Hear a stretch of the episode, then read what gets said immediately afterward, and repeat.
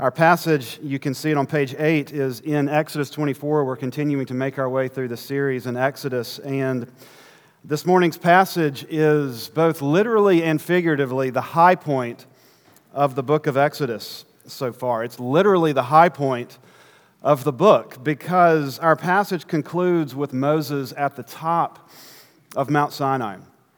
Uh, he climbs to the very top of the mountain of God and is in the presence of the glory of the living God. And so it really is a true mountaintop experience for Moses.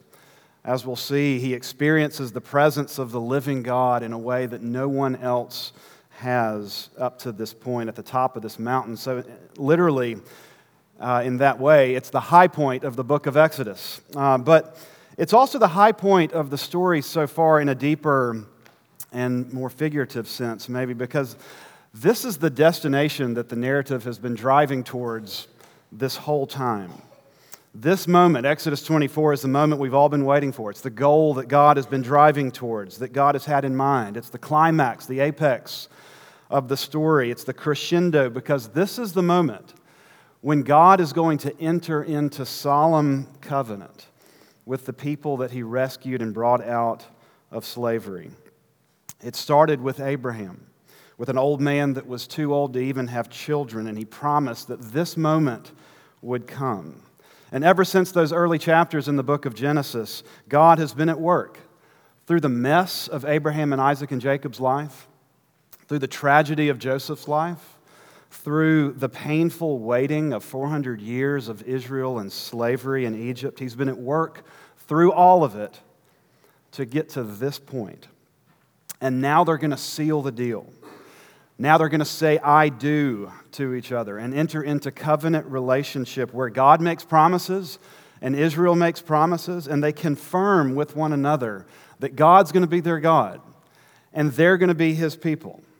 It really is a, a true kind of before and after moment in the grand story of redemption, this moment of relationship between God and his people. What happens here in Exodus 24 is the high point of the story. A story that started a long time ago, and it's all been driving towards this.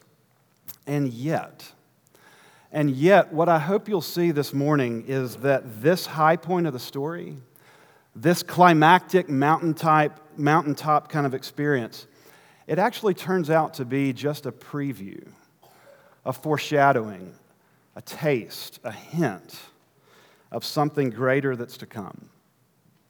What happens below the, the mountain, what happens in, halfway up the mountain, and what happens at the top of the mountain in our passage this morning turns out to just be a foreshadowing of the real high point in the grand story of redemption that this is pointing to. Let's see how that's true. Exodus chapter 24, beginning at verse 1. This is God's word.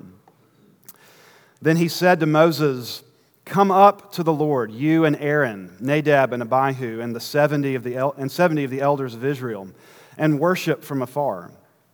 Moses alone shall come near to the Lord, but the others shall not come near, and the people shall not come up with him.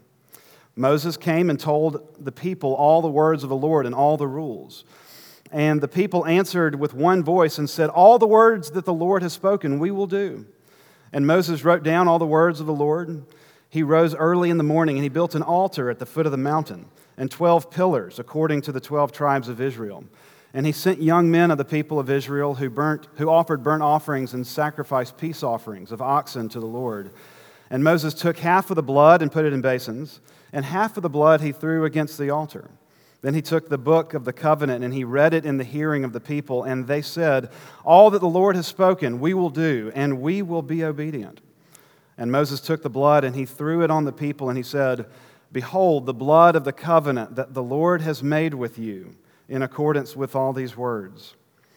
Then Moses and Aaron, Nadab and Abihu, and 70 of the elders of Israel went up, and they saw the God of Israel. There was under his feet, as it were, a pavement of sapphire stone, like the very heaven for clearness. And he did not lay his hand on the chief men of the people of Israel they beheld God and ate and drank. The Lord said to Moses, Come up to me on the mountain and wait there, that I might give you this, the tablets of stone with the law and the commandment, which I have written for their instruction. So Moses rose with his assistant Joshua, and Moses went up into the mountain of God. And he said to the elders, Wait here for us until we return to you. And behold, Aaron and Hur are with you. Whoever has a dispute, let him go to them. Then Moses went up to the mountain, and the cloud covered the mountain. The glory of the Lord dwelt on Mount Sinai, and the cloud covered it six days. And on the seventh day, he called to Moses out of the midst of the cloud. Now, the appearance of the glory of the Lord was like a devouring fire on the top of the mountain in the sight of the people of Israel. Moses entered the cloud and went up on the mountain. And Moses was on the mountain 40 days and 40 nights.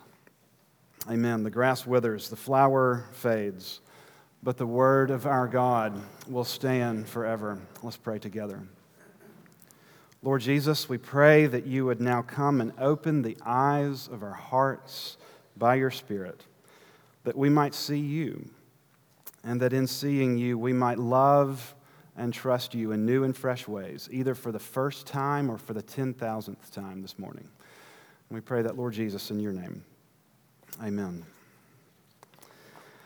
So, I don't know if you noticed it or not, but this is a mountain climbing passage. Exodus 24 gains a lot of altitude above sea level the more that you read this passage from start to finish. Notice it begins at the foot of the mountain, and it tells us about something that happens there at the foot. And then the passage proceeds halfway up the mountain and tells us about something that happens there. And then the passage concludes at the top of the mountain, and it tells us something that happens there. And so as we read, we are literally climbing the mountain of God with Moses. Seven times in this passage, you have the, the word for coming up or for going up. That's what this passage is about. And we see some really important events that take place as we climb this mountain with Moses. But what I hope we'll see is that what happens at each of these three stops along the way, at the bottom and then halfway up and then at the very top, all of these important things that take place are actually all just previews, pointers foreshadowing of something that's new, of something that's greater and better that's yet to come. They are all high points in the story of redemption so far, but in the big picture, they're just shadows, previews of something and someone better. And so that's how we'll shape our sermon this passage, since there are three points along the climb that we see that we that we climb with Moses, three points to the sermon, and here they are. Number one, I want us to see a marriage at the foot of the mountain that points to another better marriage. And then, secondly, a meal halfway up the mountain that points to another and better meal. And then, third, a mediator at the top of the mountain that points to another and better mediator. so let's climb, let's climb with Moses from the bottom to the top. As we do, we see that, or the first stop we come to is a marriage. A marriage at the foot of the mountain here that points to another better marriage. Now, you might hear me say that first point and think, now, wait a minute, I don't see a marriage here. I don't see any language about husband and wife and matrimony or anything like that. I, what do you mean a marriage at the foot of the mountain? All right, well, good question. Let me explain. What's happening here in verses 3 through 8 is a covenant ratification ceremony. Okay, so scholars all across the board agree that what's happening here with the reading of the law, and the questions and answers, uh, the sacrifices, the, the blood that's sprinkled on the people and on the altar, all of this has all of the marks of an ancient Near Eastern treaty confirmation or a covenant ratification ceremony. Back in the ancient Near East, back in this culture, when two parties wanted to enter into a series, into a serious agreement of some kind, what they would do is they would go through motions exactly like this. Whether it was two individuals or whether it was two representatives from two whole countries, what they would do if they wanted to enter into a binding, serious, permanent agreement of some kind is they would make a covenant, a treaty, and they would go through these motions to signify to each other and to the watching world this is what we're agreeing to, and this is how serious we are about it. And so this is a covenant ratification ceremony. Notice in verse 7, Moses, he it doesn't say that he just reads the, the law. It, it says he reads the book of the covenant. And then in verse 8, notice Moses doesn't just sprinkle blood on the people, he sprinkles what? The blood of the covenant. God and his people are coming together here to formally, officially, permanently commit to each other, to enter into solemn covenant with each other that God will be their God and that they will be his people. The people take solemn vows in the form of these questions and answers. Notice that Moses, he reads the whole book of the covenant, which we've actually been going through the last few weeks here. It's Exodus chapter 20, 21, 22, and 23. That's the book of the covenant that Moses reads here. And he basically says, Do you? And the people say, We do. And after saying their vows, notice that Moses performs this symbolic gesture of throwing the blood of the covenant on the people of Israel. He gets them bloody. And this blood was a symbol that represents the weightiness of, of their vows, the seriousness of the solemn agreement that they're entering into. What they're saying is they're, is they're saying if, if we break our vow, may we be cut into pieces like the animal that was cut into pieces and produced this blood. And may our blood be spilt just like this blood was spilt if we're ever untrue or unfaithful to the terms of this covenant. As a side note, it's really interesting that in the Hebrew language, all over the Old Testament, there is no language for to make a covenant. You don't see that. What you see is language for cutting a covenant. So the language literally reads, it doesn't say to make a covenant, they literally cut a covenant with each other. Referring to this process, we, we see it earlier in, in the book of Genesis where they would either cut an animal in half, literally cut it in two, and the two parties, or one party in the case of what happens in Genesis, would walk through the pieces, or since two million people probably couldn't do that together in this ceremony here, they take that blood and they sprinkle it on the people, signifying that this is a real life and death matter. It's serious. In other words, they're communicating, till death do us part. And if something other than death makes us part from one another, then we deserve death. And that's what we'll get. So, look, get this God and Israel, they're in a covenant ratification ceremony here. And just watch the, the different pieces here. Moses is functioning as the ceremony officiant, okay? He's standing there before the two parties. And where are they? They're before an altar that Moses builds. And what do they do before the altar? They take vows with one another. And then what do they do after exchanging vows? Well, they receive a symbol, the blood of the covenant that communicates this is my token and pledge of constant faith and abiding love till death do us part. Does that sound familiar? It's a marriage ceremony. It's a marriage ceremony. God and Israel are meeting here at the foot of this mountain at the altar to commit to one another, making solemn vows, a solemn covenant to love and to cherish one another, to be faithful, to love one another in sickness and in health, for richer or for poorer, in joy and in sorrow, till death do us part. That's what's happening here. And just in case you think I'm taking this too far, reading into it, there's language all over the New Testament that describes God's saving covenantal relationship with his people in these very terms, in the terms of marriage. It's all over the place. Isaiah 54, verse 5, where it says, Your husband is your maker, whose name is the Lord of hosts. Isaiah 62, verse 5, As a bridegroom rejoices over the bride, so your God will rejoice over you. It really is all over the place, but you know, the, the, the people that, that use this language the most are the Old Testament prophets, who look back specifically to this moment in Exodus 24, and they see a marriage taking place between God and his people. I could read like 15 different passages here, but I want to just read two.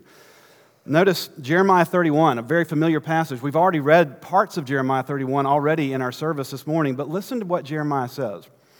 He says, Behold, or God is saying here in, in Jeremiah 31, Behold, the days are coming, declares the Lord, when I will make a new covenant with the house of Israel and the house of Judah, not like the covenant that I made with their fathers on the day that I took them by the hand to bring them out of Egypt. In other words, this moment here. My covenant that they broke, although I was their husband, declares the Lord. So there's, there's God in Jeremiah 31 referring to this moment, this covenant ratification, in terms of the moment that he became their husband. Then Ezekiel 16 just a warning this is one of those fascinating R rated kinds of passages in the Old Testament that graphically recounts the relationship between God and his people in terms of a love story between a husband and a wife. And the marriage, the marriage it starts out well, but it goes south pretty quickly. Uh, but the way that Ezekiel describes this marriage, this love story, look, it's kind of edge of your seat. Like it's not boring and dry and dull, but it, it's this heart pounding kind of love story about a man that falls deeply in love with a woman that he finds incredibly, irresistibly beautiful. And God says there to Israel, He's recounting this, and He says, I made you flourish like a plant of the field, and you grew up and became tall and arrived at full adornment. Your breasts were formed, and your hair had grown, but you were naked and bare. When I passed by you again and saw you, behold, you were at the age for love. And so I spread the corner of my garment over you and covered your nakedness. I made my vow to you and entered into covenant with you, and you became mine. It's fascinating language where God is recounting the love story that quickly goes south after that moment in terms of God giving himself to his people in marriage. The Old Testament looks back at this moment and, they, and it sees a marriage at the foot of the mountain. But here's the thing this is a marriage that points forward to another and better marriage. Because it's evident from the beginning, from the second that these two parties say, I do here, that this marriage was always meant to prepare God's people for something better, for something that was to come. It was meant to whet their appetites, to stir their imaginations, and to make them yearn for another wedding day that was to come. Because look, the way that this marriage starts off, it can't last this way forever. It was never meant to remain this way forever. Here's God at the top of the mountain and his bride at the bottom of the mountain, and notice they can't even get to each other. like, she can't even come up to him. He's holy and pure and righteous and dwelling in the glory of the Lord at the top of the mountain. And the, the groom has to say, Don't even touch the mountain where I am because you'll die. Because you're not holy and you're not righteous and you're not pure like me. So notice that there's a distance from the beginning. There's this unbridgeable gap between husband and wife here that shows that this marriage was always meant to give way to something better at some point. If you've ever been in a long distance relationship, you know that it's just not it's not that fun, right? Um, and it's not that easy. You get tired of the distance really fast, right? Like if you really deeply love somebody, um, you don't get into a long distance relationship with them and you're like, yeah, let's just stay this way forever. I prefer the distance. It's fun not to see each other and touch each other and like be with each other. Let's just keep this distance forever. Nobody says that if they actually really love each other, because if you love each other, you want to be with each other. Well, here, this marriage begins as a really long distance relationship from the very beginning. Really long distance. Because the distance between the bride's the bride's sin and the groom's holiness is the longest distance you can imagine. And left up to us, left up to the bride, we just keep making this distance even greater, don't we? Just go back and read that chapter in Ezekiel 16 to see how God really sees and feel what he really feels about our sin. Because in, when we see our relationship in terms of marriage, God doesn't see our sin as just messing up, as just a little mistake here and there, as just a small missing of the mark. He sees it as infidelity, as unfaithfulness, as throwing off your wedding ring and climbing in bed with someone else to commit spiritual adultery. That's the language that God uses. Because our unfaithfulness is marriage covenant unfaithfulness. It's that serious. That's the distance between the bride and the groom that we see here. And it's a distance that the bride cannot cross. And the good news of the gospel brothers and sisters, is that the bridegroom loves you and me so much. His love is so steadfast and committed that he's the one that crosses the distance created by our sin. And he receives the death penalty that we deserve for breaking our covenant vows.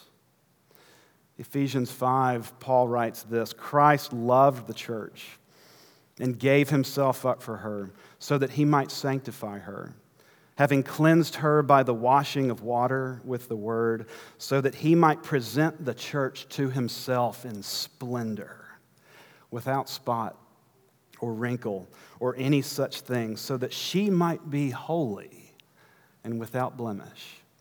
What happens when the bride is holy and without blemish? She can be with the bridegroom who is holy and without blemish.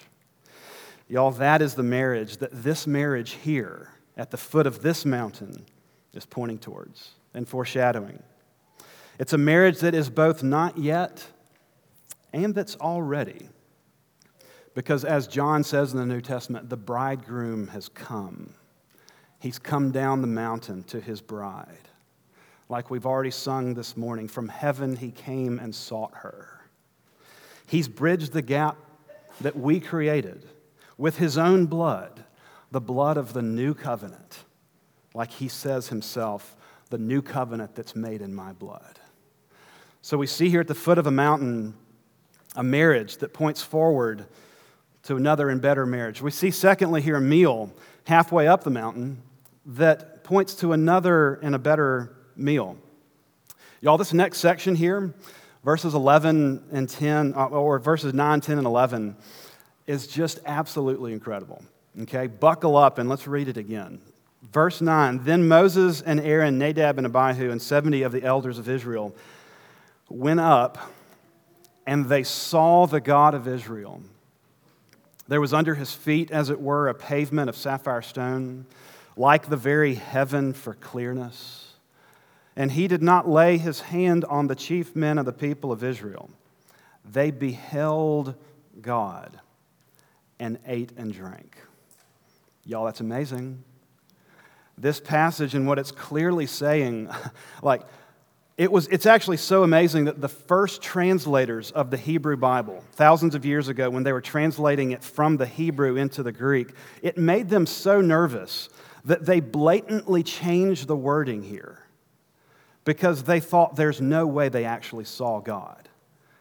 And, the, and, it, and they made it say in the Greek something to the effect of they saw the place where God was. This language made them so nervous. The idea of, of these men, Moses and the representatives of Israel, climbing halfway up the mountain, and like it says clearly here, seeing God and beholding God. But notice, that's what it says.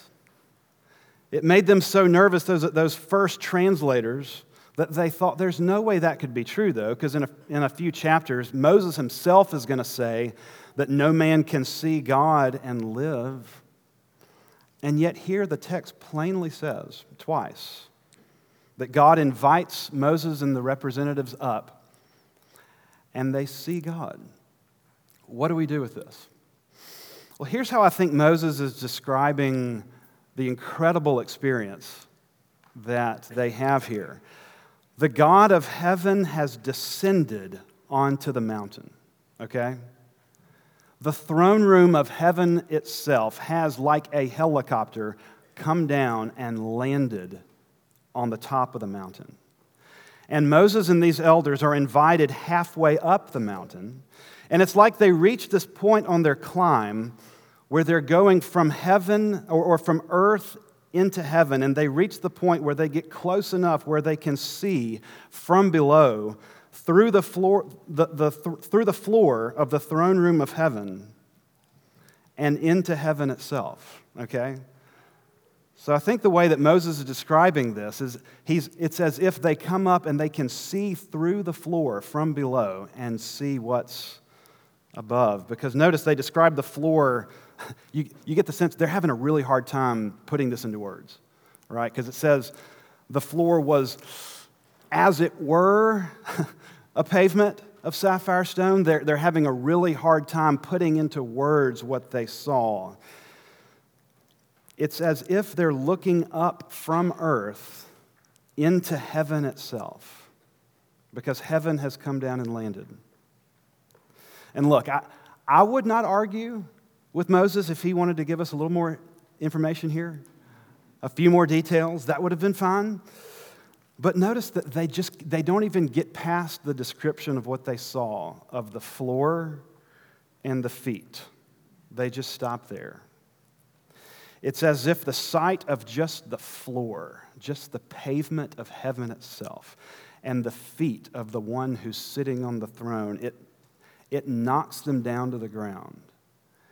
And it buckles their knees and they fall flat on their faces, just like the disciples would a few thousand years when they fall on their faces, terrified in the presence of Jesus. Well, same thing here. They don't even get past seeing the floor and God's feet. God gives them just the smallest glimpse of heaven and of the King of heaven. And they can't even pick up their faces off the ground because they're bowed down in reverence and awe and worship. And then we're told something really fascinating. As if seeing God wasn't enough, it says, and they sit down and eat together. That last little detail is so amazing in verse 11 that this whole experience ends with them having a picnic, halfway up the mountain, sharing a meal together. And look, don't miss this. The astounding implication is that they're eating with God. We're not told anything further. We don't know what the menu is. We don't know if they made it any further up into the throne room of heaven itself that's come down to land. We're just told that they eat and drink with God. And look, here's the thing this is actually exactly what you would expect. Because in the ancient Near East, after two parties have come together in a solemn covenant with each other, the next thing they would do is sit down and eat a meal together. They're following the script. This is exactly what we expect. Because sitting down to eat a meal with someone after formalizing the covenant with the other party, it symbolized fellowship and agreement and harmony and friendship. It meant intimacy. God eats a meal with the representatives of Israel here to communicate that the covenant that they just made together really brings about intimacy, fellowship, and deep friendship with God and his people. It's a meal halfway up the mountain, but notice, as amazing as it is, it's still a meal that points to another and better meal. Because notice the fact that they're not dead right now as they eat this meal in God's immediate presence is a huge exception to the rule that God is making. I mean, the only reason that they're not melted away as they eat this meal halfway up the mountain is that, quote, God did not lay his hand on them. He surrounds them with his mercy so that his holiness doesn't melt them away. In other words, as they eat this meal of fellowship and communion and friendship, they're still not safe. They're still not at home in the presence of the God that they have just made covenant with. And notice something else. Notice who's eating the meal? It's just the representatives of Israel who are on the, the invite list. Nobody else is invited. All the rest of the people are still at the bottom of the mountain. Your average, everyday, ordinary Israelites aren't there. There's only 70 representatives that are representing around 2 million Israelites. And look, I did the math here. Um, that means that it's 0.0035% of the people of Israel are actually up on this mountain having this covenant meal with God. You know what that means? It means that chances are you and I, if we, if we were there too on that day, we would not have been on the invite list. We would not have been eating this meal. Your average, ordinary, everyday people of God. But the good news of the gospel is that God never intended it to stay like that. That this meal points to another and better meal. A meal of fellowship and friendship with God when you are finally safe in His presence and at home with Him because your guilt has been removed and dealt with forever. A meal where you don't just see the feet of your host and fall down flat, but a meal where you can see his face and see his smile and feel his delight and pleasure that you're sitting at the table with him in real intimate friendship.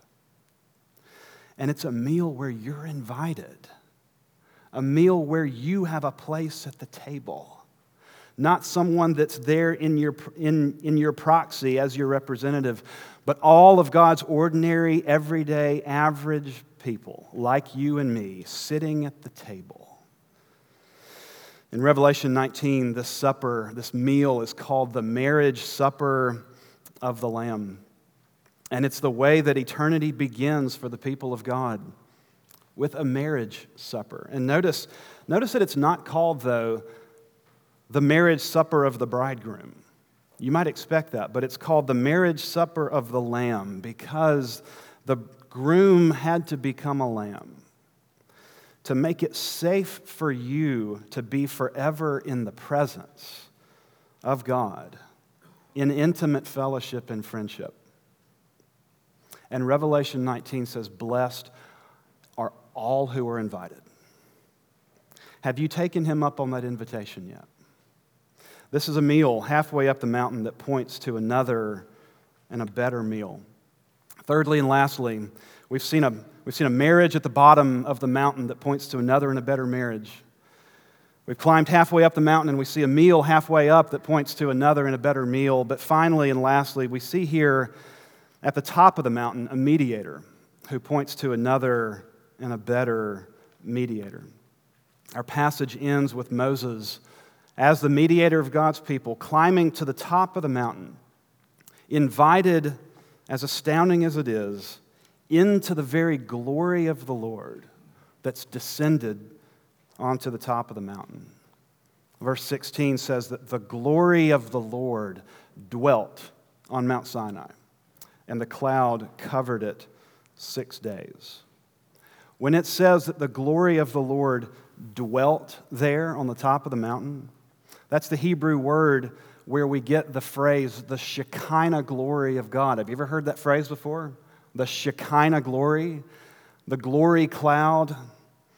Um, it's the glory cloud of God, the raw, unfiltered majesty and presence of the holy, living God that surrounds him and radiates outward and also protects and shields the eyes of anyone from seeing who's inside the Shekinah glory of God that dwells on the mountain. And verse 18 says that Moses entered that cloud and went up on the mountain. So here it is. This is the high point of the book of Exodus, both literally and figuratively. A mediator from the people enters into the glorious presence of God, where God dwells in heaven that has descended to earth. And why does he ascend? In order to receive, we're told, the law, the commandments that are written on stone.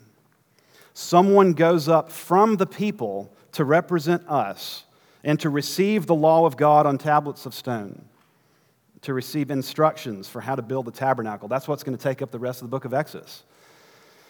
But what I want us to see here, though, is that this mediator at the top of this mountain points to another and a better mediator. Because here a man goes up from the people to God. But in Jesus, God comes down himself as a man to dwell with his people.